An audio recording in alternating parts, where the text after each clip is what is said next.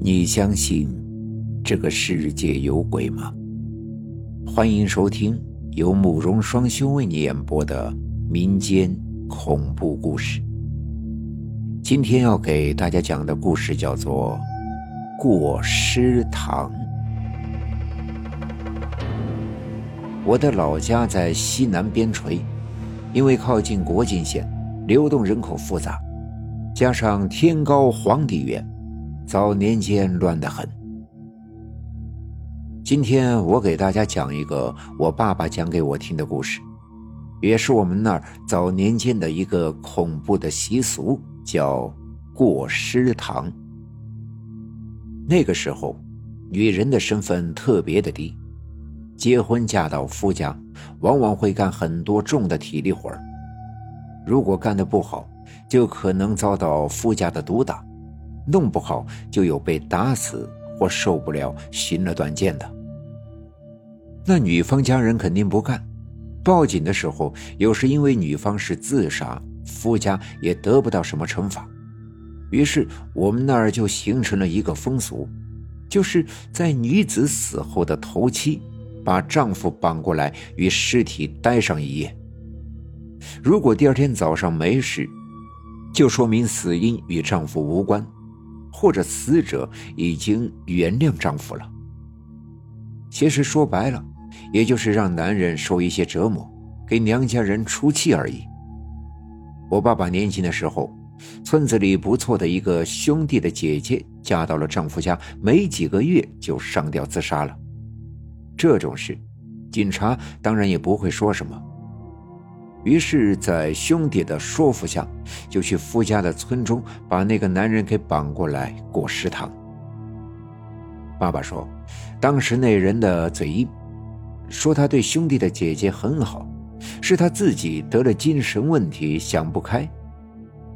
可等到一见到自己要跟着尸体关在一个屋中，马上吓得连声大叫，气势马上就软了。不过当时的娘家人才不听他的叫唤，今晚你就和我妹妹待在一起，明早我们就会放你走，如果她原谅你的话，我们也原谅你。临走，娘家人还把灯给关上了，门窗也都封锁了起来。顿时整个屋子中一片漆黑，静得要死，只剩下那个男人和一具上吊而死的尸体。现在想来，那该有多么的恐怖，恐怕一般人都受不了。这也就难怪那男人不断地发出如杀猪一般的尖叫和求饶声。爸爸说，那男人叫了整整1个多小时，当时整个村子都能听到，不过也没人多管。不要，我错了，饶了我吧。直到晚上10点多，那男人实在是叫不动了，声音才慢慢的停下。可就在这时，恐怖的事情就开始了。那放在屋中的尸体突然间发出一阵咯咯的笑声，伴随着那恐怖的笑声，尸体不断抖动，竟把白布给撑开了。又过了一会儿，竟然慢慢地站了起来，那眼睛瞪得比牛还大，可又动不了，只能眼看着那尸体的动作。不要，不要过来！慢慢的，那尸体整个飘了起来，就像吊死在屋中时一样，一张脸惨白，一张泛红血丝的眼睛死死地盯着那男人。原谅我吧，我……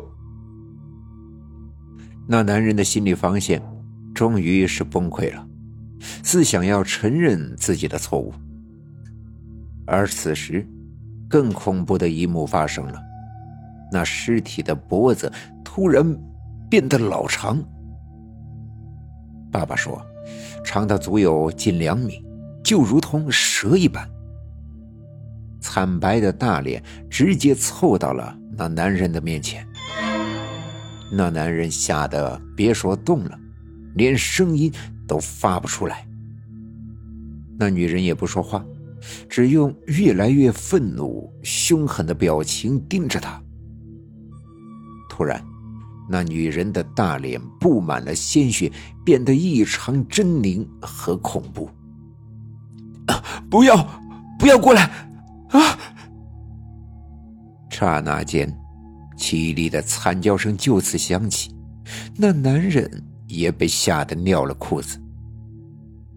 而我爸爸他们此时正在外面兴致勃勃地偷看，对，他们并没有走，不过他们也不害怕，因为这一切都是他们安排的。哼，你看那叫声吧，跟杀猪一样。哎呦，那家伙不是被吓死了吧？因为爸爸他们也知道，人死了哪里还会去惩罚丈夫，如果对方胆子大，根本就不会在乎。嘿，你别说啊，这阿豪装的还真够吓人的。于是他们就设计好了，今晚由死者的兄弟假扮尸体来吓唬那个男人。可就在我爸爸他们在窗外看着男人被吓傻的样子心里偷乐时，一个意外发生了。啊，那是……爸爸突然发现他们身后多出来一个人，一个披头散发、身着白衣的女人，这顿时把他们都吓坏了。啊，你是……哼，你们干嘛？是我了，至于吗？你们不是说好了的？见他们三人一叫，那女人把假发一摘，是他们的那个兄弟阿豪。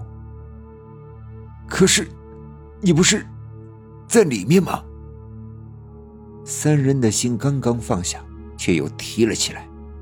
阿豪不是应该在里面装尸体吓人吗？